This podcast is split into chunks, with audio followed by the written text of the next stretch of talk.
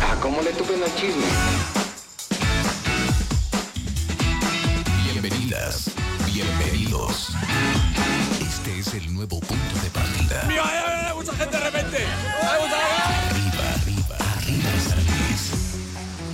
Tónica perfecta para arrancar mejor el día. Es último de febrero. Los sonidos que nos hacen vivir. Hoy tenemos a Manu Chao contra la Vilma Palma. Las referencias que hacen la diferencia. ¿Cómo arranca la espotiza de campañas presidenciales? Los personajes que estelarizan el día a día. ¿Qué pasó con Pío López Obrador? ¿Qué dijo su hermano, el presidente? Las notas que ilustran nuestra realidad. Las hermanas, otras hermanas, las hermanas alcalde, ¿qué pasó con ellas? Los datos que no pueden pasar desapercibidos. Otra vez Mitofsky dice que Gallardo es el segundo mejor gobernador evaluado del país. El ritmo y la tendencia. ¿Qué pasó con Miguel Herrera y el cholaje? Todo para ver bien y estar arriba. Arriba San Luis. Con nuestros anfitriones. Karina Armenta y Jesús Aguilar. Comenzamos. ¿Cómo le va, mi Cari? Buenos días. Hola, buenos días a todos. Espero que la estén pasando muy bien. Ya es juevesito. Se Ya empieza a poner peligrosa la semana. ya se acaba el segundo mes del año. Mañana arranca el trimestre mortal. Las, las, las campañas Au. desatadas para que ustedes les puedan este pues anticipar con calma, ¿no? Es como, Apechugar. como decían, a los tres días este, el muerto y el arrimado apestan. Imagínense tres meses, ¿cómo Ay, vamos a quedar de apestados con tanto político balín? Buen momento para inscribirse a clases de yoga. Sí, hay que hacerlo. Buscar sus- su estado zen. Por favor. Gracias por estar con nosotros. A nombre de este gran equipo, estamos en vivo para ustedes desde Capitán Caldera 315, centro neurálgico de MG Comunicación en el ombligo de México, San Luis Potosí. Y pues tenemos muchas cosas bien buenas que compartirles el día de hoy. Pero arrancamos con pues esta queja, ¿no? La semana ha marcado una tendencia. eh, el que haya tenido que ir por hacer su trabajo, Carlos Rolet de Mola, a eh, pues comparecer con el hermano del presidente que dice que lleva nueve años sin verlo, este, y a que de todos modos le dio consejos eh, en la mañanera, justamente un día después, ayer en la mañana. ¿Por qué? Pues porque dice que su demanda, su demanda de 400 millones de pesos, 200 contra Carlos Loret y otros 200 en contra de Latinus, pues, no iba a pasar. Le recomendó López Obrador a su hermano, no pierdas, no pierdas el tiempo. Está buenísimo. No pierdas el tiempo, por el amor de Dios. Si le puedo hacer alguna recomendación a mi hermano, dijo el presidente, no pierdas el tiempo. Eh, ¿Por qué? Pues porque, pues, dice, no sirven de nada las denuncias. No se puede denunciar a un mafioso, mafioso, que está protegido por un poder judicial mafioso, porque forman parte de la misma mafia. O sea, de verdad, ya es, es un Ahora abuso entiendo de eso de poder. escupir al cielo. No, escupir, bueno. Escupirle todavía al muerto. No, muerto. No, así como de, por Dios, ¿no? ¿A quién se lo está diciendo? Tristemente, tristemente, este, el asunto dio para un nuevo ataque a la libertad de expresión, ataque al Poder Judicial. López Obrador está desatado. Yo creo que sí debería de ir al psiquiatra al presidente, se lo digo con respeto, don Andrés, porque, miren, las pérdidas que se avecinan siempre generan tema, siempre. siempre. Es, un, es un asunto, el duelo, aferrarse a algo. Pero este ejercicio de poder omnímodo, de, de- de- de locura, hace daño. Pero mire, ya lo que haga usted en la chingada su rancho o donde usted quiera, este, o sea, es su tema. Pero no lo joda más a este país que de por sí está jodido. De verdad, yo se lo suplico, de verdad, ya, ya en buena onda, ya. A ver, ¿por qué? ¿Cuánta gente que hacemos este oficio, no por diferir con usted, somos ni mafiosos, ni tampoco el Poder Judicial tiene que ser bueno o malo porque le haga caso a usted en sus indicaciones, como lo hizo el impresentable de Arturo Saldívar. Triste, pero triste. Fíjate, CNN, no cualquier espacio, CNN una de las cadenas de eh, noticias televisivas más importantes del mundo, intentó contactar al Consejo de la Judicatura Federal para obtener su reacción ante el señalamiento del presidente, pero hasta el momento no tienen información para difundir sobre el tema. Loret de Mola, este, eh, evidentemente, aunque no se refirió específicamente al tema, pues todos sabemos a lo que se refiere. Quienes son corruptos van a terminar pagando. CNN contactó al equipo de Loret para solicitar una reacción sobre la forma en la que López Obrador se refirió a él en la mañana, pero decidieron no emitir comentarios. Por más presiones que quieran ejercer, vamos a seguir ejerciendo la libertad de expresión al costo que sea, dijo Loret de Mola, como lo platicamos ayer por la mañana. Ayer hubo eh, en otra arena, que es importante, la Comisión Interamericana de Derechos Humanos, otro asunto de defensa pues, de nuestras libertades. No se trata de defender solo a Loret, se trata de defenderlo a usted, y a usted, y a usted, y a toda la gente que nos escucha, y por supuesto a este oficio. A ver, a mí, que me venga a decir alguien que me pagan por decirle algo a López Obrador, o a alguien más a favor o en contra, ¿no? Como dicen por ahí, no van a poder, entonces que se jodan. Ahí lo tenemos, sí. Está tremendísimo el, la manera en la que la libertad de expresión se ha expuesto en este caso. Eh, afortunadamente lo que se puede aclarar, se puede aclarar, lo que no, no. Y eso se vio ante los tribunales. Eso está un caso interesante y les vamos a seguir pasando todos los detalles a ustedes. Y fíjense, a propósito de este tenor, eh, el representante adjunto del Alto Comisionado de las Naciones Unidas para los Derechos Humanos, hablamos de Jesús Peña, informó que desde el año 2019 en su oficina se documentaron 103 ataques a defensores de derechos humanos. 41 ataques a periodistas y 7 a medios de comunicación, en total 189 víctimas y pues denuncian deficiencias en los mecanismos de protección a periodistas e igualmente a defensores de derechos humanos, justamente. Eh, dicen que hay muchas deficiencias institucionales, esto para hacer frente tanto a la estigmatización, al hostigamiento contra estos gremios dirigidos desde la tribuna presidencial, convirtiendo a México en uno de los países más peligrosos para ejercer el periodismo y la defensa de los derechos humanos. Había, eh, se dio una audiencia pública en el marco del periodo 189 ordinario de las sesiones de la Comisión Interamericana de Derechos Humanos. Y los consejeros ciudadanos, Silvia Chica, Maurilio Santiago Reyes, Lucía Lagunes, Sara Méndez y Víctor Hugo López denunciaron las deficiencias del mecanismo que fue rebasado ante un número creciente de agresiones por parte de actores gubernamentales. Silvia Chica es presidente del Consejo Consultivo y resaltó que de acuerdo a cifras proporcionadas por la Unidad de Derechos Humanos de la Secretaría de Gobernación, al 31 de enero de este año había 1.986 beneficiarios del mecanismo, de los cuales 33% eran periodistas, el resto defensores, concentrándose la mayor parte inscritos en la Ciudad de México, Oaxaca, Jalisco, Chiapas y también en Guerrero. Ante comisionados de esta, eh, pues sí, de esta comisión, eh, presididos por eh, Carlos Bernal Pulido, la consejera destacó que pese a que el gobierno de Andrés Manuel López Obrador presume de un incremento en el presupuesto dirigido al mecanismo, responde que también se ha triplicado el número de agresiones y solicitudes de ingreso al mecanismo.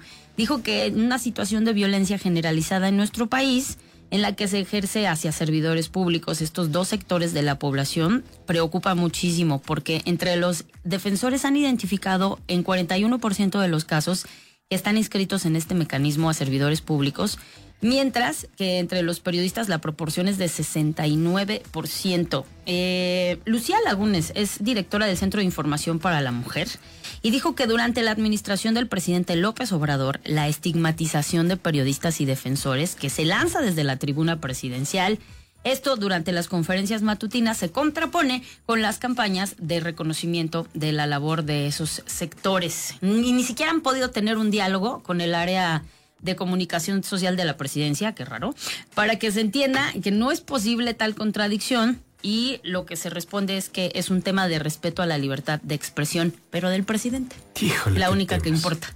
Vámonos con música para ponernos de buenas, porque con estas Hijo, noticias sí, uno no. se siente. No le queremos amargar su cafecito, hombre. Qué tristeza.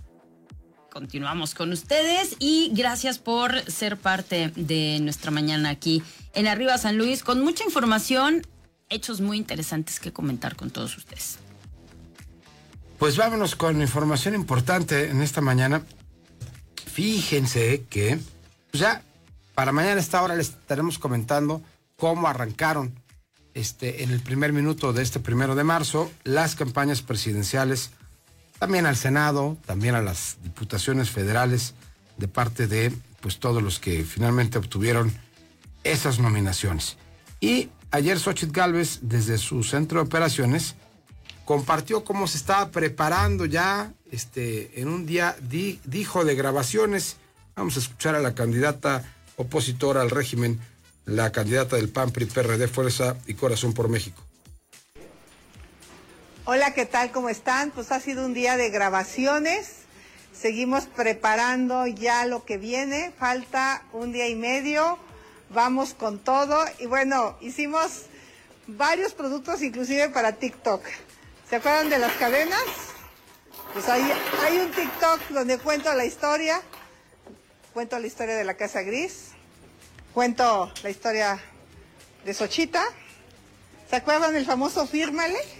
Que me llevó a juntar un millón de firmas. Pues también fue parte de los recuerdos hoy aquí.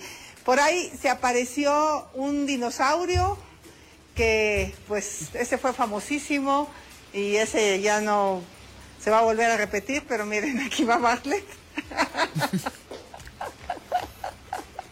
Y aquí está todo el equipo, mi querido Ildefonso. Grabamos unos TikToks explicando qué es el nearshoring, que sí se le entienda, porque por ahí vi uno que nada más ni ella le entendió. Este. y este es el equipo de chavos. Este, por ahí andan todos. Y no Tú eres chavo. Este, y bueno, pues ya, con muy buen ánimo, muy buen humor. Este, ahorita vamos a revisar ya las propuestas finales eh, va a haber muchas propuestas, eh, vamos a reconstruir muchas cosas que funcionaban y que ahora no funcionan. En fin. Usted tiene a las 8, ¿cómo la ves? Muy bien. En actividad, ya listísimos, ¿no? Calentando motores. Sí, sí, sí. Ah, bueno, por otra parte, también, eh, pues Claudia eh, Sheinbaum está, pues más que preparada. Ya, como tú lo dices, respiremos mucha tranquilidad el día de hoy, porque mañana no, no habrá sosiego en un ratito, así que está preparándose. Pues justamente la espotiza, checamos este, este audio que tenemos para ustedes. ¡Miedo, México! Soy la única que tiene experiencia. Hola, soy Maines, Jorge Maines. Esta elección tiene dos caminos, continuar presos del miedo o que juntos logremos vivir en paz. Solo con Morena México puede seguir avanzando, porque nosotros proponemos que el aumento al salario mínimo nunca esté por debajo de la inflación, que mejoren las pensiones. Sé que aquí gobierna el peor Morena de todos. Te prometieron cambio y te engañaron, te prometieron paz y trajeron más miedo.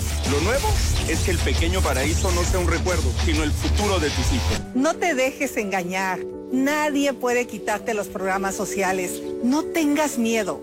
No es justo que quieran espantarte con esa mentira. Con la transformación recuperamos el orgullo de ser mexicanas y mexicanos. Dejamos atrás décadas de corrupción y cimentamos un México que cuida a sus personas mayores, jóvenes, niñas y niños.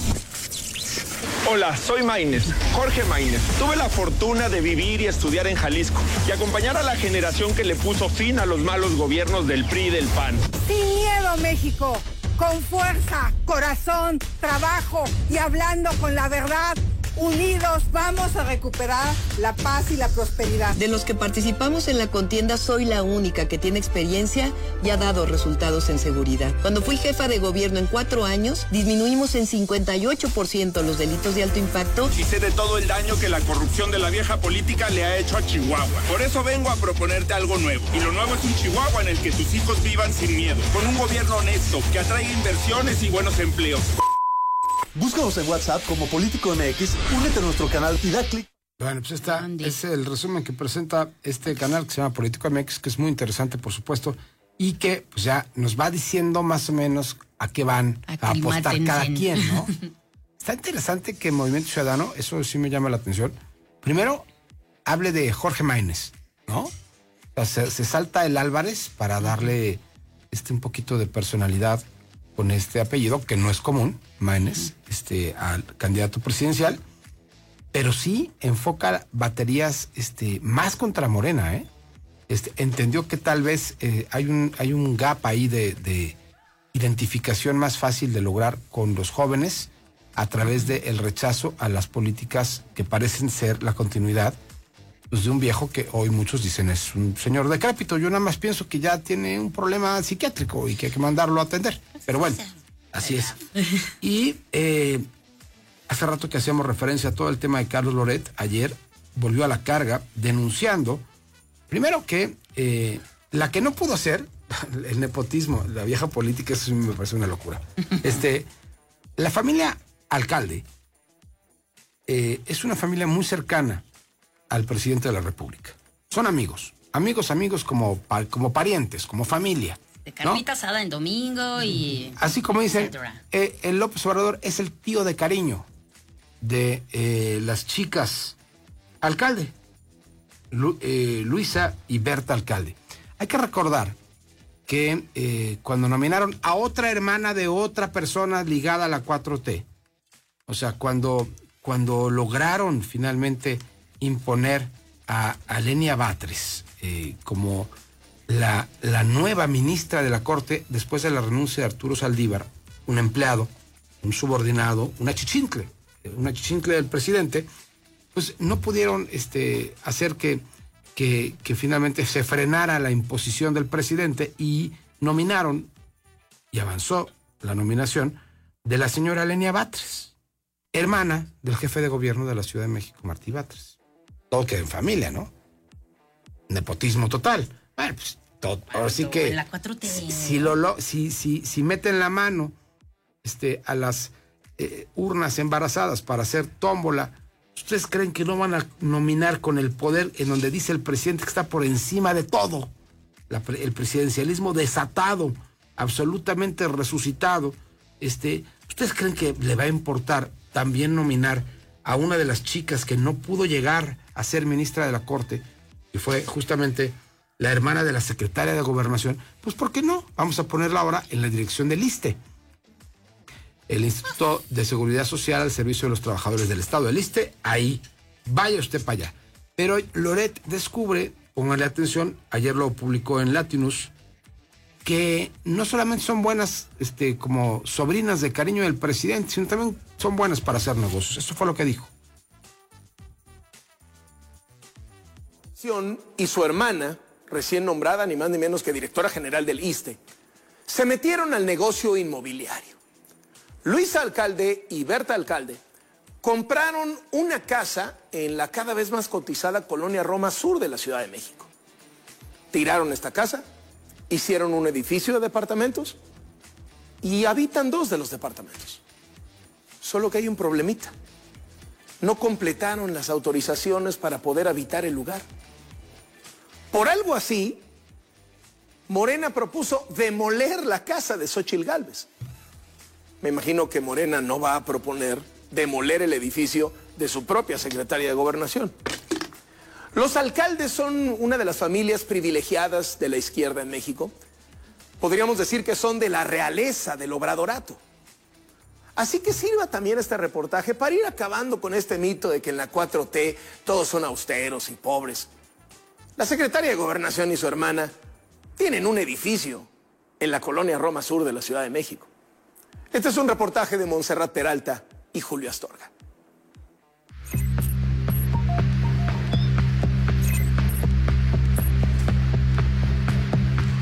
La secretaria de Gobernación, Luisa María Alcalde Luján, y su hermana Berta María, nueva directora del ISTE, incumplieron la ley como propietarias de un edificio de departamentos en la alcaldía Cuauhtémoc de la Ciudad de México. De acuerdo con información entregada vía transparencia por la alcaldía, las hermanas alcalde Luján no presentaron el aviso de terminación de obra y tampoco tienen la autorización de uso y ocupación del inmueble que construyeron en 2020 en la colonia Roma Sur y que hasta hoy sigue siendo de su propiedad.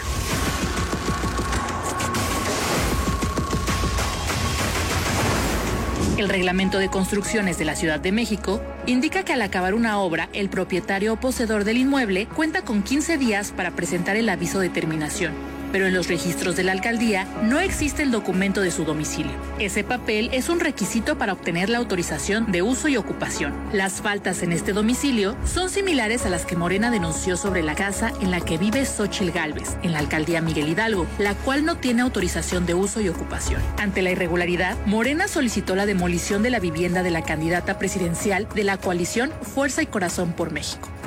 La autorización de uso y ocupación es indispensable para habitar los tres departamentos que tiene el edificio propiedad de las hermanas alcalde. Dos de los departamentos están ocupados por Luisa María y Berta, de acuerdo con fotografías publicadas en redes sociales donde aparecen junto a su padre Arturo Alcalde Justiniano. La manifestación de construcción expedida por la alcaldía indica que se autorizaron tres niveles a la empresa Cuatro Grupo Constructor, encargada de hacer la obra. El inmueble tiene estacionamiento y tres departamentos, uno por nivel. En la parte superior hay un roof garden, jacuzzi, área de descanso y asadores. Cuatro Grupo Constructor fue contratista del gobierno de Claudia Sheinbaum entre 2019 y 2021. Justo cuando construía el edificio de la familia alcalde, obtuvo tres contratos para supervisar la reconstrucción de inmuebles dañados por el sismo de septiembre de 2017.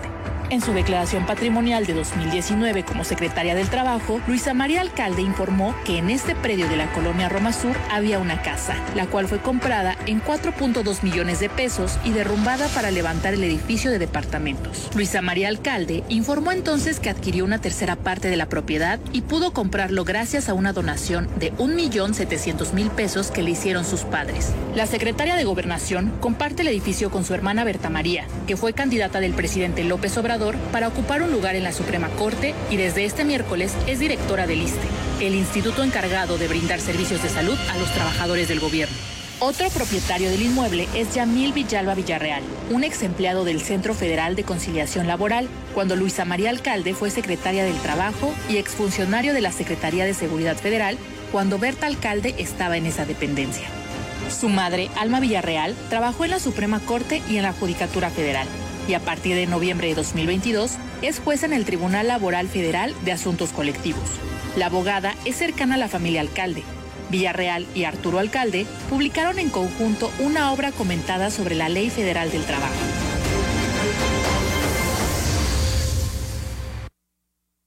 ¿Cómo la ven? Ah, Ahí está. mira nomás. Mira, es un asunto que también no es así como que tú digas, qué barbaridad. Pero sí va desmitificando, ¿no?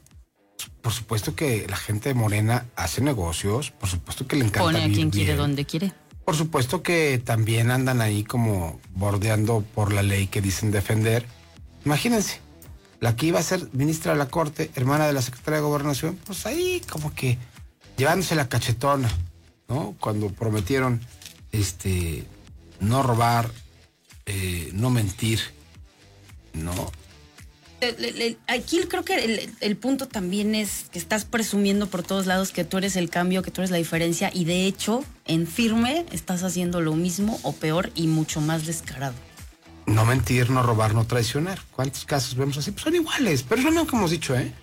También mienten, roban y traicionan los del PAN, los del PRI, los del PRD, los del Verde, los del PT, los de los partidillos pedorros que van a estar ahí intentando sobrevivir ahora. Este, que qué barbaridad. Qué Bueno, bonito que nos callasen la boca. Ay, ojalá. Y estoy pensando, estoy- un chingadazo. Bueno, bueno, este, Con 728. hechos, con hechos. sí. Vamos, vamos, vamos a este, ¿a qué? ¿A la pausa? ¿Guerrita de rolas? Guerra de rolas de una vez. pausa? ¿De Ándale, una es vez? jueves. Vamos, pues. Respetable público, lucharán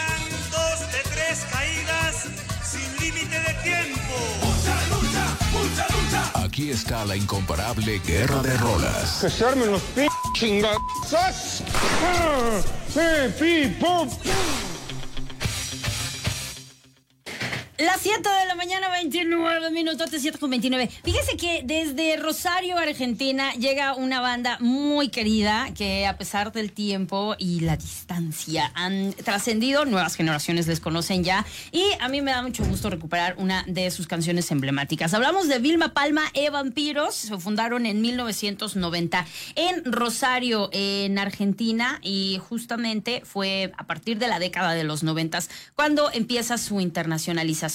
Gracias a diferentes tracks como Bye Bye. Eh, igualmente, eh, esta canción que les tenemos el día de hoy en la Guerra de Rolas, La Pachanga, que se convirtió en un gran éxito para la época detonando su internacionalización más allá de Argentina. En México también se convirtió en un gran éxito y justo por eso el día de hoy los recuperamos. En la guerra de rolas, aquí está Vilma Palma de Vampiros, La Pachanga, échale Cris. Bueno,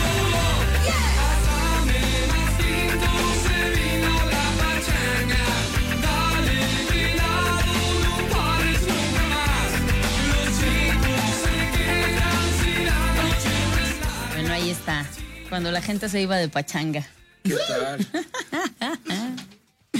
¿Te, te, te dieron el estrenón del coche muy bonito blanco que está ahí. No, no he sido requerida. No te han llevado de pachanga. no, todavía no, caray. Me tengo que poner una casaca del Cruz Azul, yo creo, para obtener tal honor. Ayer se quedaron. Por cierto, este, Yolanda Bear, que es chiva de corazón, este, La más chiva de todas ellas. la más chiva de todos, La madre del rebaño. la madre del rebaño. La, eh, la fan más villamelón de la historia del Guadalajara.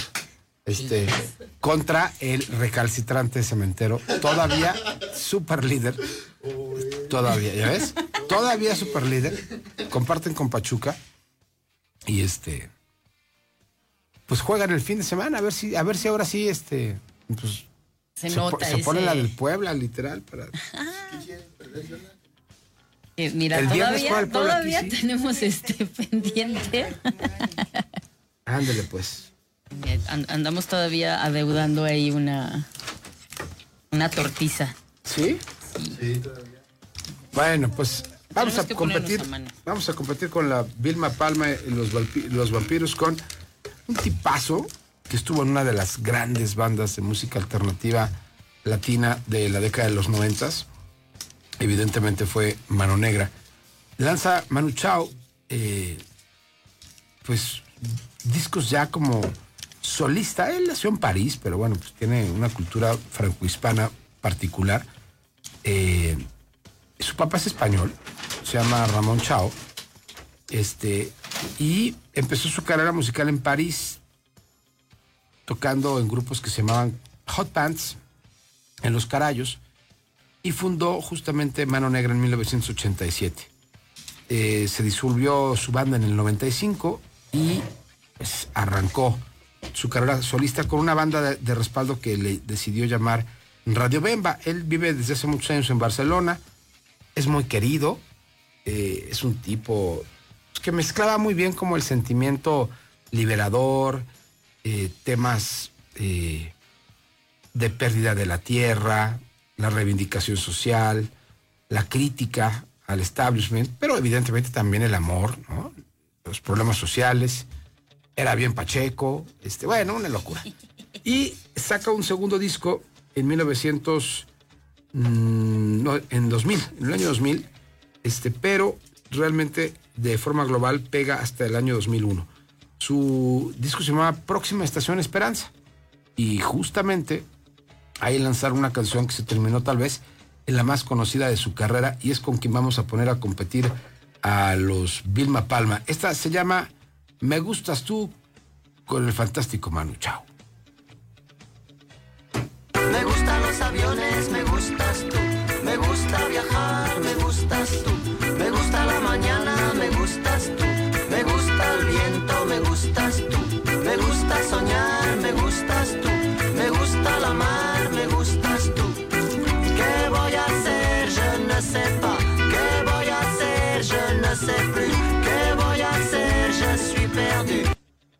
Qué bonito, qué internacional, qué bárbaro. Ahí ¿Cómo la estamos. Me gusta mucho, qué barbaridad. Voy a boicotear mis votos ahora. Oigan, 44 48 442 961. Si usted va Manu Chao o va Vilma Palma, ahí es en donde se va a definir. Que si usted anda muy navegador en las redes sociales, pues váyase a la Instagram y busque MG Noticias. Ahí está la casilla para que vote e igualmente nos puede regalar su me gusta y enterarse del montón de noticias que le tenemos en nuestra plataforma. Además de todo esto, visítenos en Facebook, regálenos la manita arriba y chéquese todo el contenido que tenemos para ustedes aquí en Arriba San Luis. En San Luis Potosí el cielo estará parcialmente nublado con una máxima temperatura estimada de 29 grados y una mínima de 12. Para toda la gente que nos sigue en la zona del altiplano, parcialmente nublado hoy, máxima 28, mínima 13. Abrazo a la gente en Matehuala. Para Río Verde el calor se sentirá rico con 36 grados como máxima, una mínima como 17 y el cielo parcialmente nublado. Y por ahí más o menos va a andar Ciudad Valles también con medio nublado, máxima 36, mínima 19. Se desata el calor en parte importante del estado. Un poquito más amigable. En Tamazunchale, 31 grados máxima estimada para hoy, 19 la mínima, con un cielo parcialmente nublado. Y bueno, pues hemos estado tratando de hacer una radiografía de lo que está pasando en todo el tema político en el estado región por región, municipios los más importantes. Blaqueli Morales ha hecho esa tarea y nos presenta hoy el panorama político previo a las elecciones en Río Verde. ¿Qué tal? Yo soy Blaqueli Morales y esto es Panorama Político Municipal 2024. En esta ocasión abordaré el contexto del quinto municipio más habitado de la entidad, una demarcación económicamente pujante con un sentido de pertenencia muy particular. Nos movemos del centro para explorar otros puntos de la geografía potosina y llegamos hasta la zona media, a Río Verde. Vamos a ello. Río Verde experimentó un crecimiento demográfico alcanzando los 100.000 habitantes en el último censo de población nacional 2020, un gran porcentaje concentrado en la cabecera que junto a Ciudad Fernández integra una zona conurbada en la zona media. El presidente municipal de Río Verde es Arnulfo Urbiola Román. En ese entonces me enlisté en el glorioso Cuerpo de Defensas Rurales. Arnulfo Urbiola compitió por primera vez en 2018 con una alianza entre el PRI, Nueva Alianza y Conciencia Popular, pero fue en 2021 con el PRI, Conciencia y PRD cuando le arrebató la presidencia municipal al PAN. A principios del 2023, Urbiola Román confirmó su renuncia al PRI y poco después su adhesión al Verde. Ese movimiento dejó adolorida a la base priista y a cierto sector de la ciudadanía que apoyó su triunfo. Definitivamente a los militantes los decepcionó totalmente. Escuchamos al presidente del PRI en Río Verde, Carlos Martínez Amador. Porque confiaron en su persona para que lo representara y los abandonó una vez que ya tenía el, el, puesto público. Ahora, en febrero del 2024, Arnulfo Urbiola ya presentó su solicitud de licencia temporal al cargo para dedicarse de lleno a la búsqueda de su reelección, por lo que dejará de ser presidente municipal desde este miércoles 28 de febrero. Busqué una entrevista a través de su particular, pero no fue posible agendar con él una conversación para este reporte. Estaremos pendientes de tener una oportunidad para hacerlo o en cualquier otro espacio de MG Comunicación. En apariencia, la reelección de Arnulfo Urbiola podría estar muy cantada pero bien cabría prevenir y esperar cualquier sorpresa. Opina sobre ello la periodista y conductora del noticiero edición 21 de Río Verde, Alejandra Sánchez. Eh, en Río Verde no podíamos esperar más que alguna sorpresa. Estaba muy cantado el, la reelección del actual presidente municipal. Ahora creo que será un poco más complicado. Alejandra Sánchez percibe que es el aspirante y virtual candidato de Movimiento Ciudadano, un comerciante y charro de nombre Leobardo Guerrero Aguilar, quien podría poner a temblar a Arnulfo Furbiola y Alberde rumbo a las elecciones del 2 de junio. Primero que nada, no se les olvide, yo soy Leobardo Guerrero Aguilar, a veces con sombrero, a veces sin sombrero, a veces... Según la ciudadanía, el ingeniero, ingeniero Leobardo Guerrero Aguilar, eh, ¿es una opción? En el otro extremo, el del Frente PAN, PRI y PRD, hasta el momento de este corte todavía se desconoce el nombre de su candidato, pero hay cuatro en la lista, tres muy relacionados al PAN y uno al PRI, el presidente local, a quien acabamos de escuchar, Carlos Martínez. ¿Cree que la vaya a tener fácil? Eh, no, no va a ser fácil para él, va a ser una competencia muy reñida. Y el que parece más fuerte en esta lista, por su presencia y promoción en redes sociales, es el actual regidor blanquiazul José Antonio Guti Castillo. Castillo. Guti Castillo es un regidor que conoce Río Verde, que lo ama, que lo vive. En este panorama todavía falta contemplar la decisión que tomará Morena en torno a una virtual candidatura por la presidencia municipal de Río Verde. De entrada, el coordinador del Consejo Estatal, Carlos Arreola, me cuenta que ese es uno de los municipios más difíciles de negociar para el partido de la 4T en estos momentos.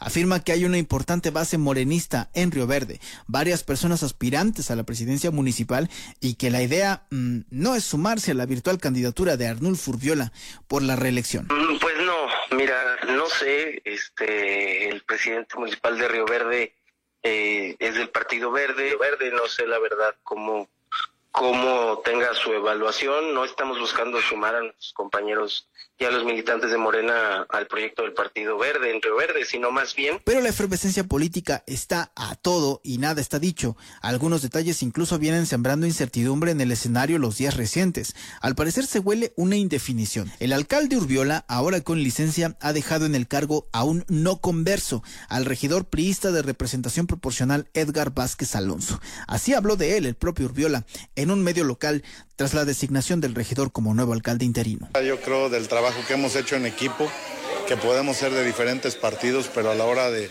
decidir por Río Verde nos ponemos de acuerdo todos. Por otro lado, y puede que esté exagerando, la aparición intempestiva de Óscar Bautista Villegas en el escenario político local con el verde tiene a muchos levantando la ceja. Tan solo observemos las formas sin tratar de interpretar nada. Hace unos días, en un arranque de obra en Río Verde, el gobernador Gallardo estuvo junto al alcalde Urbiola.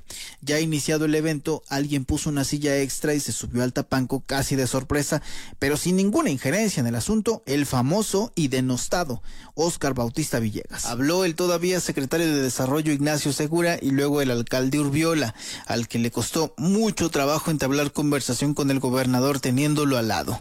En su turno, Urbiola pronunció un discurso sin contundencia y casi tuvo que invocar al gobernador para que lo escuchara. El titular del Ejecutivo reía amenamente en compañía de Óscar Bautista, que había tomado el lugar del presidente municipal. Y que hoy vamos por más seguridad, por más educación, con más salud, pero con mi gobierno. Nada está dicho en Río Verde y aunque parece que el alcalde Urbiola tiene el viento a su favor, no es para él este un momento de bajar la guardia. Seguimos atentos al panorama político municipal 2024. Yo soy Blaqueli Morales. Hasta la próxima. Muy bien, está la voz de Blaqueli, el panorama político municipal en Río Verde, la cabecera más importante de la zona media. Un abrazo a la gente ahí de Fernández, de, de San Ciro, de toda la, la región media. Ya le pusimos más Baileys al café. Qué barbaridad. ya se puso rudo. Bueno, pues les platicamos cosas tristes, ¿no? Eh, Vamos a hablar de AMLO otra vez. No, bueno, al ratito. Este, bueno, vamos a hablar de, de, de un personaje que se llama Aaron Bushnell. Resulta que eh, es noticia mundial que eh, un soldado, el pasado domingo, un joven estadounidense, vestido con uniforme militar, se dirigió a la puerta de la embajada israelí en Washington y se inmoló. Se inmoló. Se mató en eh, protesta abierta, ¿no? Eh, pues por lo que está pasando en la franja de Gaza. Sus últimas palabras, liberen Palestina. Vamos a escuchar eh, justamente este recuento que nos trae Ari Chévez sobre la historia de Aaron Bushnell, este soldado que se inmoló enfrente de la embajada israelí. El 25 de febrero, Aaron Bushnell, un miembro de las Fuerzas Aéreas estadounidenses, se autoinmoló frente a la Embajada de Israel en Washington, como un acto de protesta en contra del genocidio cometido por Israel hacia Palestina. La autoinmolación es uno de los actos más extremos de protesta pacífica que existe. Aaron, vestido en su uniforme militar, se vertió un líquido acelerante y se prendió fuego. Previamente, en diciembre, una mujer se envolvió en la bandera de Palestina y se prendió fuego, frente al consulado de Israel en Atlanta. No se informó mucho sobre ella, salvo que sobrevivió. Aaron fue trasladado en condición crítica al hospital, pero murió poco después. Este acto de protesta se hizo muy conocido debido a que Bushnell lo grabó y transmitió en Twitch, donde fue posteriormente removido. En el video, Aaron explicó por qué va a martirizarse. Cito, me llamo Aaron Bushnell. Soy miembro en activo de las Fuerzas Aéreas de Estados Unidos y no voy a seguir siendo cómplice de un genocidio. Estoy a punto de participar en un acto extremo de protesta, pero comparado con lo que la gente ha estado experimentando en Palestina a manos de sus colonizadores, no es extremo en absoluto. Esto es lo que nuestra clase dominante ha decidido que sea normal. Mientras ardía, Aaron gritó múltiples veces Free Palestine mientras se mantenía en pie. Esas fueron sus últimas palabras, Palestina libre. La autoinmolación tiene una larga historia como forma de protesta. En 1963, un hombre budista vietnamita se autoinmoló en Saigón y siguiendo su ejemplo, en 1965 un hombre se prendió fuego frente al Pentágono para protestar contra la guerra de Vietnam. En el 2010, un hombre tunesio se prendió fuego y provocó una oleada de protestas que acabaron con el derrocamiento del presidente Zain al-Abidine Ben Ali e inspiró las rebeliones por todo Oriente Próximo. En el 2022, el activista Wyan Bruce se autoinmoló en el Día de la Tierra frente al Tribunal Supremo de Estados Unidos, en un acto de compasión profundamente intrépido para llamar la atención sobre la crisis climática. La autoinmolación es un intento desesperado de despertar la conciencia de las personas, de llamar la atención hacia un problema. Muchos han querido pintar a Bushnell como un enfermo mental para justificar sus actos. Sin embargo, esto es una forma de ignorar la incomodidad que genera el acto que realizó. Aaron Bushnell no estaba loco, solo estaba lleno de humanidad, tanta que no podía vivir con su conciencia sin hacer algo ante el sufrimiento de miles de personas. Más de 30.000 personas han sido asesinadas por Israel en Gaza, desde los eventos sucedidos el 7 de octubre, esto sin contar las muertes por la hambruna y la enfermedad, resultado directo de los bombardeos de Israel con bombas estadounidenses y del bloqueo sobre suministros médicos y provisiones. Según las Naciones Unidas, más de 100.000 personas han muerto. De los muertos, por lo menos 12.660 son niños. Aunado a eso, existen reportes desde Gaza de niños muriendo de hambre y de fallos cardíacos debido al estrés y al miedo les provoca la ocupación israelí. La situación en Palestina empeora más y más conforme pasan los días. La última publicación de Aaron en Facebook fue la siguiente. A muchos nos gusta preguntarnos qué haría yo si hubiera vivido durante la esclavitud o durante el apartheid. ¿Qué haría si mi país estuviera cometiendo un genocidio? La respuesta es lo que estás haciendo ahora mismo.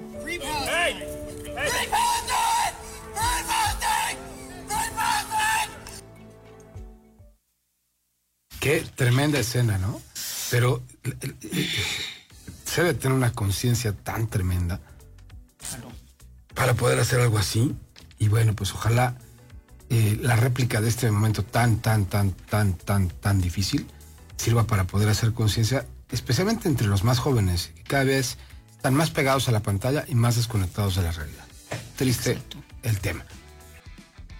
Quien nos da muchísimo gusto saludar en esta mañana es a nuestro querido Lupillo González, que tiene, hijo, siempre cuestiones muy interesantes que platicarnos. Lupillo, qué gusto saludarte. Igualmente, mi estimada Karina, sabes que te aprecio mucho y es un enorme gusto poder platicar contigo y todo tu auditorio. ¿Cómo estás, mi querido Lupillo? ¿Cómo le va? Abrazote, mi querido Jesús. Muchas gracias. Buen día. Oye, en Ciudadanos Observando eh, hicieron una denuncia muy interesante. Tenemos problemas de agua, tenemos problemas de infraestructura grave en San Luis y en la zona poniente, en la parte donde está el fraccionamiento Villamagna, que además ha crecido exponencialmente, hay primera, segunda, tercera, vigésima cuarta sección, derrame de aguas negras. Cuéntanos qué pasó. Sí, fíjate que lamentablemente esto que mencionas, estimado Jesús, pues eh, no es nuevo ante la terrible complicidad y la irresponsabilidad tanto de la gente como de las autoridades. Eso no es nuevo. Eh, Ciudadanos Observando lo ha estado denunciando desde hace años que eh, ese es un problema que se acrecenta. ¿A qué me refiero? A que diferentes colonias y fraccionamientos, no de ahorita, te digo que eso es lo grave, desde hace años eh, hemos nosotros verificado y comprobado derrames de aguas negras en diferentes fraccionamientos de la zona. Hablamos de, por ejemplo, de La Vista, hablamos eh, también de eh, Villamagna, hablamos de la colonia Independencia, una zona de escalerillas. Y entonces, ¿qué pasa, mi estimado Jesús? De que eh, estos fraccionamientos hacen una especie de, de colectores clandestinos y avientan todas esas aguas negras y eso lamentablemente termina contaminando toda eh, la, la, zona poniente y esa agua termina cayendo en eh, zonas de áreas protegidas y luego vemos cómo es muy común que la presa de San José esté hasta el tope de eh, lo que es el hilo acuático producto de una contaminación y entonces el ayuntamiento tiene que estar pagando 15, 20 millones de pesos de dinero público para poder limpiar esa zona. Entonces, una vez más, se comprueba Jesús, ahí hay un video, ahí hay eh, denuncias de, de, de la misma gente que ha estado mostrando Jesús que el problema continúa, que se sigue invirtiendo de manera irresponsable, aguas negras, ante la complicidad, e insisto, e irresponsabilidad de las autoridades. Caramba, pues qué triste historia, ¿no? Otra vez, este, un asunto que sin duda lacera a la gente. ¿Ya hay respuestas de las autoridades después de que denunciaste en Ciudadanos Observando, Lupillo? No, no, no, te digo, este es un problema ancestral que lleva años, lle- llevamos como cuatro años denunciando esta, esta situación y, y pues te digo, es, eh, es una irresponsabilidad de las, de las autoridades porque lamentablemente no, no previenen, no actúan a tiempo. Y lo único que han hecho, pues sí, es lo que menciono, gastar millones de pesos para limpiar el lirio, en lugar de estar previniendo y sancionando este tipo de actos como el que estamos eh, mencionando, Jesús. Pues sí, es más fácil, dice, ¿no? Tapar el, el pozo que atender el problema de raíz y darle un, cauce este, adecuado a estos desechos, que además son un problema de salud también, del impacto ecológico que tiene, son muchísimas las vertientes de afectación. No, y es que mira, Karina, hemos detectado y ahí tenemos material, eh, les voy a hacer llegar por ahí eh, evidencias donde se descubrió hasta aceite, aceite eh, que están derramando en esos cauces. Entonces, imagínate eh, lo, lo- que está sucediendo y te digo, lo que es sumamente cuestionable, pues es la responsabilidad de la gente quien tira todo eso. Pero ¿cómo puede ser posible que las autoridades estén verdaderamente pasivas? Se hagan de la vista gorda. Y sobre todo, lo dices muy bien al inicio de, de esta entrevista, con el problema tan grave que tenemos con el agua, que de por sí ya la cantidad de agua que se va a través de fugas es un montonal, como para que estemos dándole un, un castigo tan tremendo a los pocos este, afluentes que tenemos a la mano y todavía contaminarlos, pues híjole, nos merecemos gran parte de lo que nos pasa a veces. Sí, fíjate Karina, acabas de dar un dato que también eh, es, es terrible y que se lo recordamos a la gente. Fíjense nada más lo grave. Del 100% de agua potable que sale lista para eh, ser utilizada, lo que tú mencionas es terrible, Karina. El 50%, es decir, la mitad del agua que se potabiliza, el 50% se desperdicia en fugas, porque también vemos que la ciudad es un verdadero queso gruyer por abajo. Qué terrible, de verdad, híjole. Qué barbaridad. Pues querido Lupillo, gracias por hacer patente eh, pues esta eh, denuncia, amplificarla a través de MG Comunicación y tener tiempo de platicar con nosotros.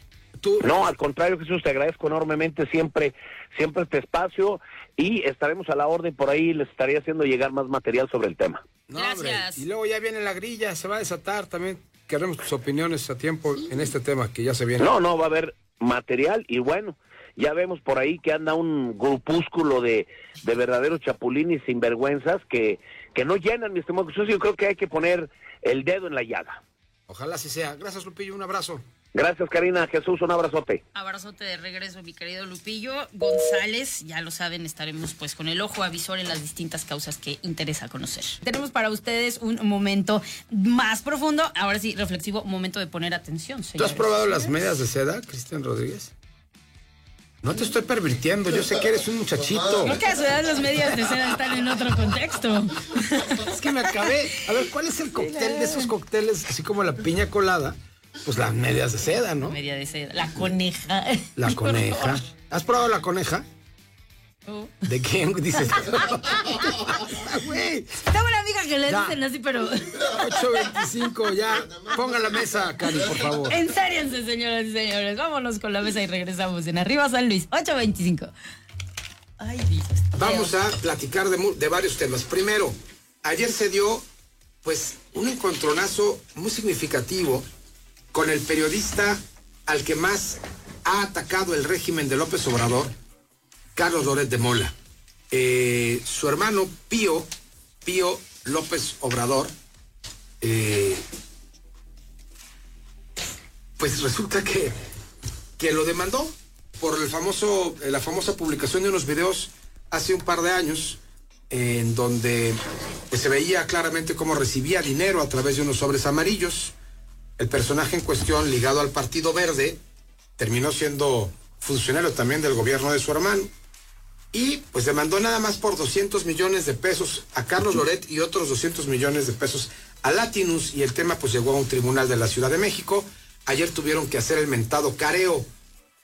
Un momento anticlimático de la vida nacional, pero también muy significativo de cómo ha sido el ejercicio del poder en este eh, pues ya feneciente sexenio. Adriana. Ah, bueno, es una demanda por el famoso daño moral que en, en el cargo del personaje no sé si... Hay que quepa. tener moral, ¿no? No, bueno, es que exactamente qué está dañando eso no lo sabemos.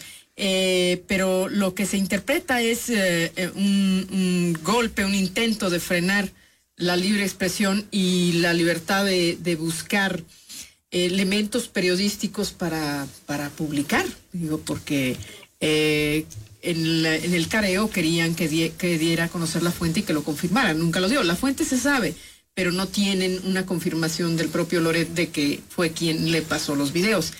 Y eh, todo este eh, escándalo, pues no sé si, si el presidente que, que participa en él y hoy habló en la mañanera de ello, lo hace para dinamitar la candidatura de su propia candidata porque eh, le robó totalmente el foco. Vamos a estar hablando del asunto Loret y de la libre expresión eh, en el gran día que esperan llenar el zócalo. Osvaldo Ríos, ¿qué opinas del tema? Fíjate que es un ataque vil a la libertad de expresión, disfrazado de querella civil por daño moral, que además de que la cantidad es, es- es, este, completamente desproporcionada, porque yo creo que había mucho menos dinero en los sobres que recibía Pío, y que además en este primer ca- careo aceptó que fue verdad, que es él el, el que aparece en los videos, que es verdad que recibió dinero, y sin embargo lo que él sostiene básicamente es este argumento que al no ser él una figura pública, él no tendría por qué ser sujeto de este escrutinio de un periodista que lo exhibe recibiendo dinero en sobres amarillos. La cuestión es muy profunda. Es sobre la discusión de cuál es el límite de umbral público para una persona que sin ser funcionario sí tiene una, eh, una digamos, una resonancia de imagen pública como en el caso de Pío, que es hermano del presidente. A mí me parece que la reflexión del tribunal será en el sentido de que por ser hermano del presidente y cometer actos que pueden ser susceptibles de una investigación, se acredita un interés noticioso, que es lo, que insiste Loret. Debe recordarse que la Fiscalía General de la República ya sobreseyó este asunto y dijo que no había nada que perseguir, que no había delito ahí alguno en el dinero que le daba Oscar León a, a Pío López Obrador, pero en un afán de evitar que tenga carga probatoria para esta demanda de naturaleza civil. Y un apunte final que tiene que ver con San Luis Potosí y rebota este asunto de Pío López Obrador y Loret aquí en San Luis. El Congreso del Estado mañana sesiona para desechar dos iniciativas de José Mario de la Garza que vienen en la Gaceta Parlamentaria y que José Mario lo que planteaba es que cuando un periodista escriba sobre el espectro público de un actor como Pío o un funcionario de naturaleza pública, la indemnización o el castigo que le puede imponer un juzgado será no pecuniario. Es decir, que si un periodista escribe algo que no corresponda a la verdad sobre un actor político, la obligación de resarcirlo será desmentirse a sí mismo y publicar en los mismos espacios la información contraria. Porque eso es suficiente, porque hay una naturaleza pública del señalamiento. No es un daño moral. Es decir, no se trata de un ciudadano que ataca a un empresario en sus secretos profesionales, donde le puede provocar un perjuicio económico. Estamos hablando de funcionarios, de actores políticos, de familiares directos de personajes políticos que aparecen en situaciones que son susceptibles de interpretación periodística y que en todo caso, si el periodista está mal y ejerce su libertad de expresión erróneamente, la sanción debe ser no pecuniaria, debe ser el desmentido en el ejercicio de la libertad de expresión, no, como hoy se usa, cargar con una amenaza de dinero, de indemnizaciones millonarias, para que no puedas atreverte a decir cosas que son relevantes, como por ejemplo tocar el caso de un menor que es víctima de violación, de una persona que sí era funcionario público o que tocas a un personaje que tiene relación con medios de comunicación, pero que tiene interés periodístico y que en todo caso el medio no debería ser castigado con un resarcimiento económico, sino con un desmentido y se acabó. Eso el Congreso mañana lo vota y va a votar porque vayan para atrás y que sigan adelante demandas como esta de Pío, donde puedas quitarle millones de pesos a alguien que en el ejercicio del periodismo se atreve a hacer luego, si señalamientos. no los tiene, ¿qué hacen? Claro. ¿Cómo que Te, va- te van a meter en la Te cárcel. embargan. Te embargan. Así es. Te dejan en calzones. No, bueno, pues, pues hay que mostrarlo. Lo mejor es no tener nada, amigo. A ver, Lo mejor es no tener nada. Cuéntanos qué opinas del tema. Ayer también flaco favor le hizo Nicolás Maduro al presidente al salir a defenderlo de los Estados Unidos cuando el único, la única voz autorizada para medio menguar la llama tremenda de todo este arroyo de narcopresidente fue el propio Ken Salazar, embajador de los Estados Unidos. O sea, la única persona con autoridad para defender a López Obrador fue Ken Salazar, el embajador de Estados Unidos, y ayer Nicolás Maduro salió, bueno, antier, Así es. salió a decir que el presidente estaba atacado pues, y que por los intereses de los yanquis y que- dile a Jesús Ramírez qué hacer, Jorge, por favor. No, bueno, yo, yo a Jesús le, mando muchísimos saludos. Ella tiene mucho que hacer para, para estos momentos, la verdad. Pero eh, mira, creo que el- me regreso un poquito. Es un asunto eh, muy simple. Yo creo que coincidimos todos en que, por supuesto, que tiene una carga periodística lo de Pío eh, López Obrador. Y esa carga periodística, bueno, pues es innegable. Yo, yo no hubiera hecho de otra forma, pero también entiendo que este asunto tan delicado, esta línea tan, tan breve que existe entre lo que sí y lo que no podemos hacer. Ya el presidente hoy mismo dijo que no valía la pena ni siquiera discutir el, el- asunto, que ya no lo van a mandar, que ya nada, porque es lo que tienen que hacer. Y esta eh, iniciativa de José Mario, de verdad me parece que es, que es una de las salidas más, más importantes y trascendentes para los que ejercemos eh, este tipo de cosas. Pero, insisto, negar en que sea un asunto de interés público que ver al, al hermano del presidente, pues es absurdo. Ah, total y absolutamente absurdo. Y, Oye, bueno, y, y lo peor de- aquí de en el de- Congreso, Jorge, y lo peor aquí en el Congreso es que mañana aparte de cambio de diputados. Entonces imagínate, si los que se van, la mayoría son impresentables, ahora los demás van a ser y, y- pues, ilocalizables. ¿Dónde están? ¿Quiénes ¿Qué va son? a ser? ¿De dónde salieron? ¿Para qué? Una cosa tremenda.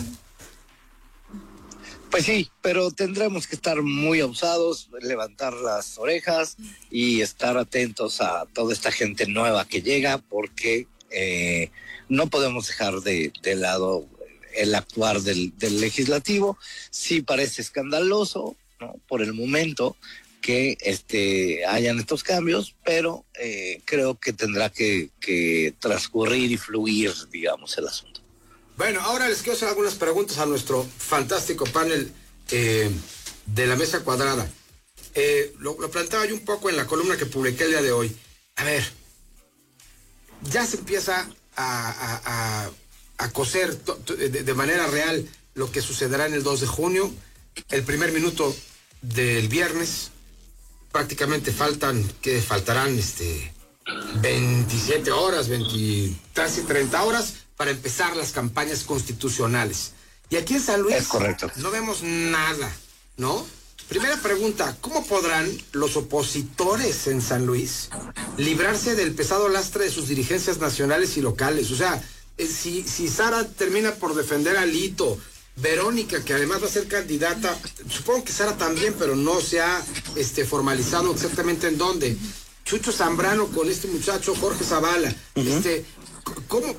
Eh, Son los padrinos impresentables, los padrinos mágicos como en las caricaturas este, de estos polluelos potosinos. ¿Qué- ¿Hasta dónde les va a afectar la malísima imagen que tienen los liderazgos nacionales de los partidos del Frente Adrián? Va a ser muy, muy, muy complicado que avancen sus candidatos. Y luego escoges candidatos con perfiles bastante pobres o, o- o bien, bien quemados. De, de- de todos lados, ¿no? Tienes a, a Oscar Bautista, que ahora ya se modernizó y tiene drones en lugar de satélites. Eh, y es- eso presumió el gobernador, que ya, que ya había comprado unos. Eh, muy, muy complicado que tengas opciones para votar, que, que les vaya bien. Y con estos liderazgos, pues, Dios santo. Y, eh, yo esperaría que, que sea un poco como la España que salía del, del, del franquismo y, y pues emergió una democracia. Y lo hizo con los liderazgos franquistas que tenía porque no había otros. Y lo hizo con los del pasado terrorista que, que tenía porque no había otros. Pues espero que, que tengamos la, la fortuna de que pueda salir algo mucho mejor de, este, de estos comicios. ¿Quién crees que haya hecho mejor su chamba hasta ahora en sus dirigencias? PAN, PRI o PRD, Jorge Saldaña. Híjole, no sé a cuál irle, la verdad les doy un 33% a cada uno. Muy justo. Oye, eh, era, era control de No, no, daños, horrible. Jorge. No, no, pero de, de verdad eh, no me voy a sorprender ni nos tengamos que sorprender demasiado. Creo que aquí la, la importancia es la suma de los distritos que hacen candidaturas a, a diputaciones federales, la suma de los distritos que hacen suma para en las presidencias municipales y no creo que vamos, vayamos a tener este ningún sobresalto. Por supuesto que van a seguir a sus a sus dirigencias nacionales. No es, pero nada, nada de lo que pudiéramos esperar. Pero vamos, no, no es, no nos van a sorprender por absolutamente nada. Ellos van a obedecer cada quien a, Marco, a Lito, a, Zambrano, etcétera, y pues van a, van a cumplir con sus cuotas y listo. ¿Me parece muy triste? Sí, sí me parece muy triste, pero creo que no va a haber otra salida ni, ni un eh, momento en que vayamos de sobresalto en lo que vayan a hacer las dirigencias aquí. Ni modo, así como agarro la frase de Adriana, es lo que hay por y con esas mulas hay que arar. A ver, eh, Osvaldo Ríos, eh, el factor Galindo, por ejemplo. Galindo sí es el hombre más fuerte de la oposición, punto, no hay más, pero su partido no es fuerte. Es más, por eso tuvo que hacer toda esta negociación para que pudiese representar una oposición que tuviese pues esta estas miras, ¿no? A través de especialmente lo que sigue siendo fuerte, que es una gran simpatía por el PAN en la capital. Que no la militancia, la militancia está perdida y dividida y está hecha pedazos. Ese es otro rollo. Pero yo tengo mis dudas y lo planteaba en la columna. Te pregunto, yo creo que para cómo va el PRI, en una de esas pierde el registro, ¿eh? Yo creo que le alcanza en la capital la votación de Galindo para no tener problema del registro. Pero sí tiene un problema grave para competir. O sea, sí, no es un partido fuerte, no es un motor, yo creo que es un lastre para Galindo, no es algo que lo active. Y yo te, me atrevería a decir algo más. Ni siquiera me parece que sea un partido leal con Galindo. O sea, yo que he tenido mucha información en muchos espacios de que la presidenta estatal del PRI no está caminando en el sentido de los esfuerzos que está haciendo el alcalde por su reelección, sino en el sentido totalmente contrario. Y eso creo que le hace un gran favor a Galindo, porque al final es alguien, eh, como digamos, con una imagen tan desprestigiada, que tampoco le abona que ha- hable bien de, los esfuerzos de- del, del galindismo por quedarse tres años más. Y un dato, en este momento está sesionando la Comisión Permanente del PAN. El PAN está decidiendo ahorita, en este momento, las, diputa- las candidaturas a las diputaciones de mayoría en, la, en el Estado, está definiendo su lista de diputados plurinominales y está votando entre dos planillas para quienes van a acompañar como la propuesta panista a la, a la alcaldía, a Enrique Galindo. Entonces, mm, yo, yo creo que el problema del, de Galindo es este. Consumió mucho esfuerzo político en conjuntar a los tres partidos, porque recuerdan ustedes que cada uno no quería eh, ir al esfuerzo de coalición. Y lo único que hizo posible que vayan juntos es Enrique Galindo. De otra manera, con cualquier otro candidato no habría habido coalición en San Luis. Y esos esfuerzos que ya consumió Enrique para mantener la coalición de- del Frente Fuerza y Corazón por México en San Luis, creo que ahora le genera la complejidad de cómo articular ya este amasijo de cosas que no obedece a una sola dinámica política para que sean una eh, eh, estrategia eficaz electoral. Yo creo que la solución para Galindo es como lo hizo hace tres años, hacer una campaña con una estructura galindista y los partidos, pues más tenerlos como referente membretario y nada más.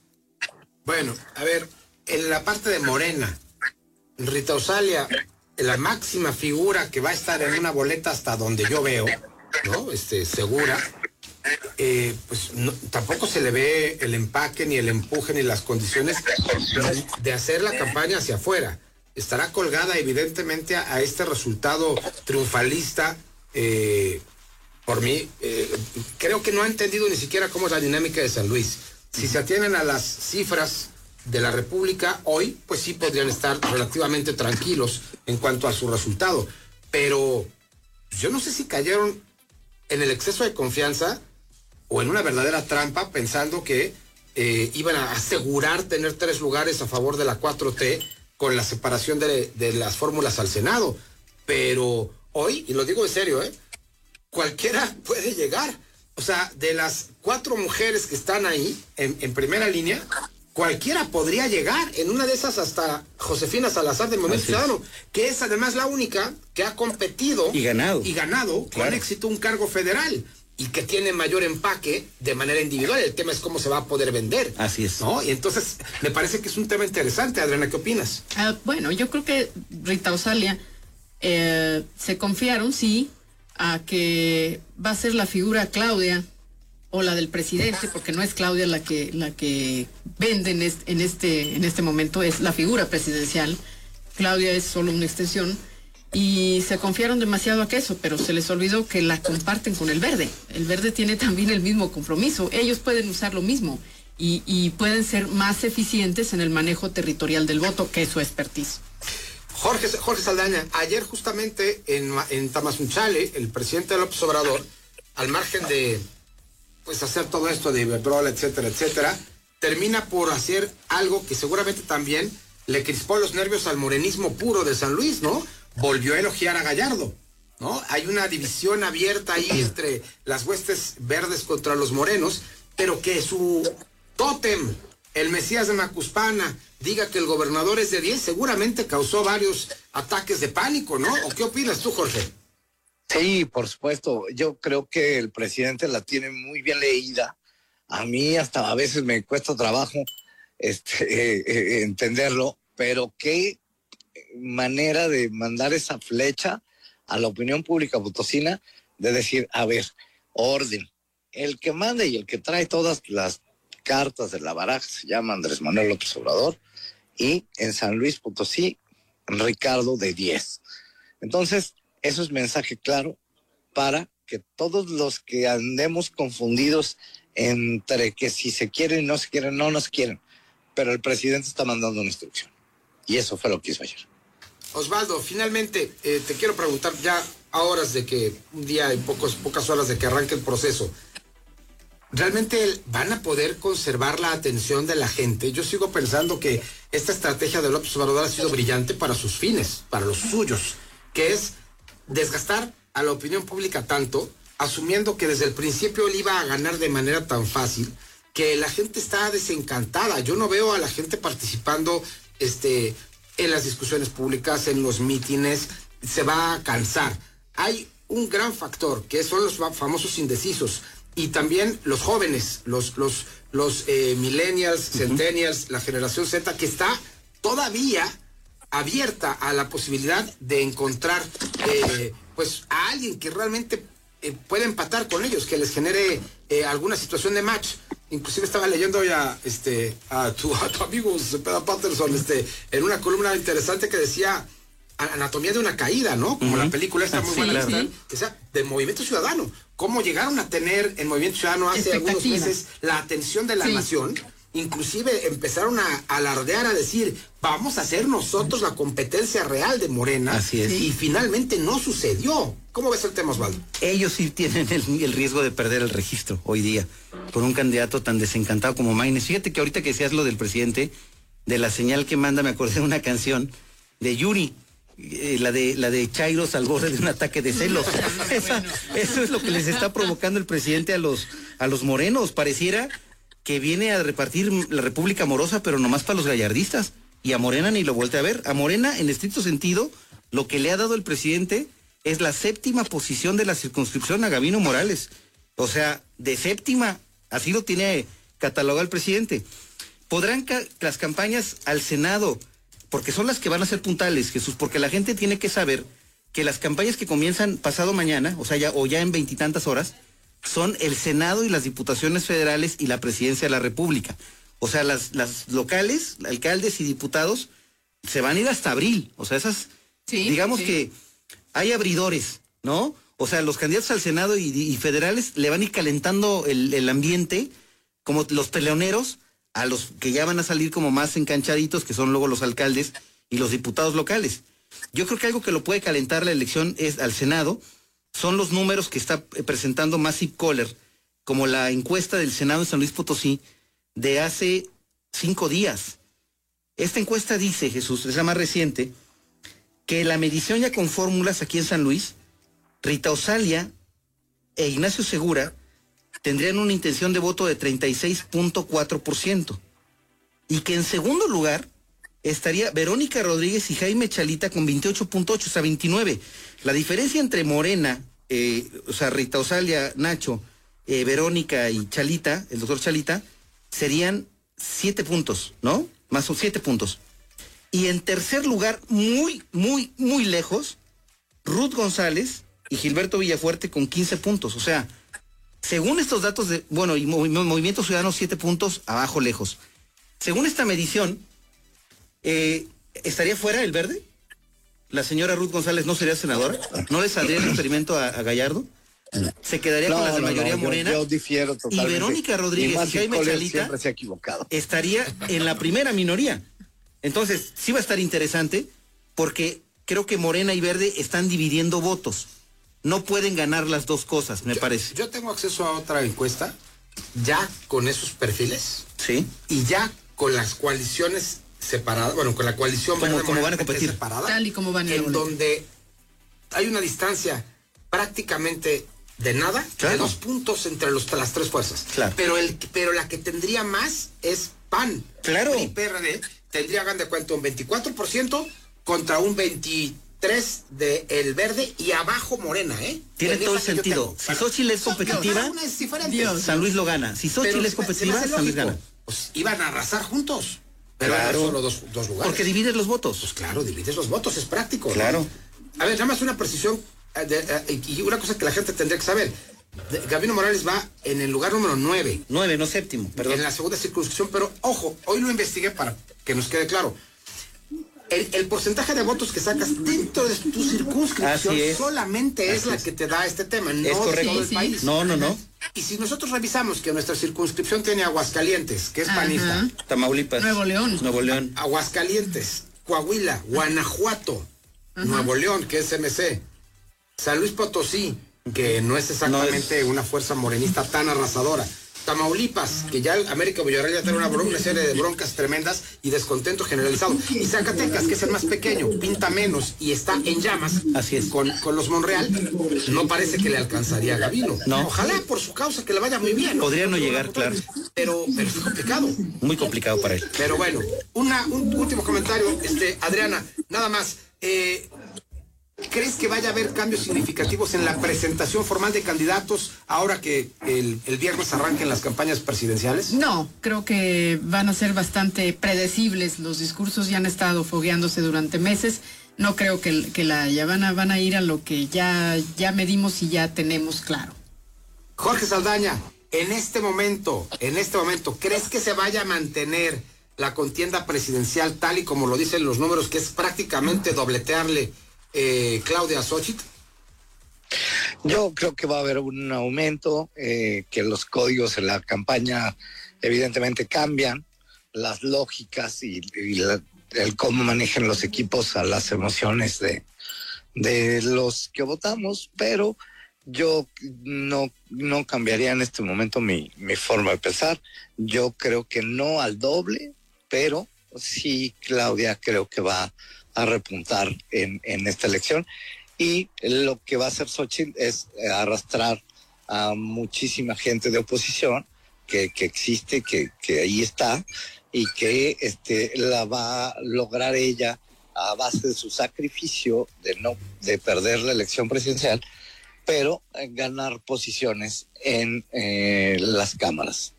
En San Luis Potosí, finalmente Osvaldo, ¿qué crees que pese más?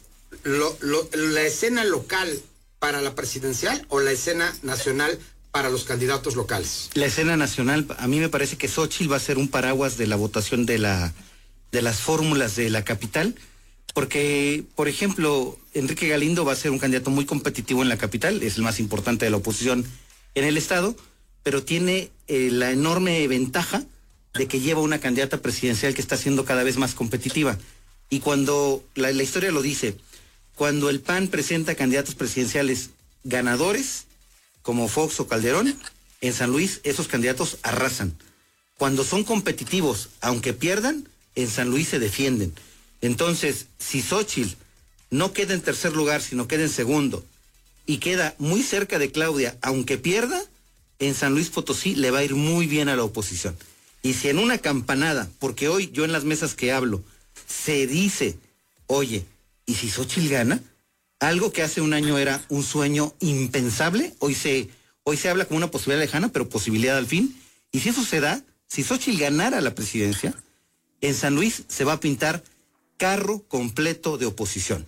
Es decir, la oposición tendría mayoría en las federales, mayoría local, ganaría la capital por mucho margen y vendría una nueva recomposición que plantearía al gobernador y al Partido Verde un desafío que no, que no han pensado siquiera. Pues están las ¿Y tu voces nieve de vainilla, hermano? Va a pasar, va a pasar, va a pasar. Bueno, vamos a ver, para eso estamos aquí a dar una gracias. Sumamente interesante, como siempre, los puntos que se discuten en la mesa, no se lo pierdan, la tenemos para ustedes aquí en Arriba San Luis e igualmente pues en el noticiero con Jesús Aguilar para que ustedes la escuchen todos los miércoles a las seis. Ahí está este espacio que tenemos el gusto de replicar para ustedes esta mañana. Y estamos cerrando esta emisión, siempre agradecidos de que ustedes nos den la oportunidad de acompañarles en cualquier lugar en el que se encuentren Agradecemos al extraordinario equipo que nos permite estar con ustedes cada mañana. Mi queridísima productora Yola Ver. Vea, eh, mi querido Cris, el, el eh, ¿cómo se llama? El caballo blanco. Desde ahora. Corran es el eh, día de hoy. Nos quedamos con la ganadora del día de hoy, por cierto, señoras y señores. La Pachanga, Vilma Palma de Vampiros, fue nuestra ganadora del día de hoy en la Guerra de Rolas. Tengan un gran día y aquí seguimos con ustedes. ¡Ya se acabó el programa! Puedes continuar con tu día con, toda, la información. Sintonízanos de lunes a viernes, de 7 a 9 de la mañana. Arriba San Luis, con Karina Armenta y Jesús Aguilar. Por Factor 96.1, Energía total.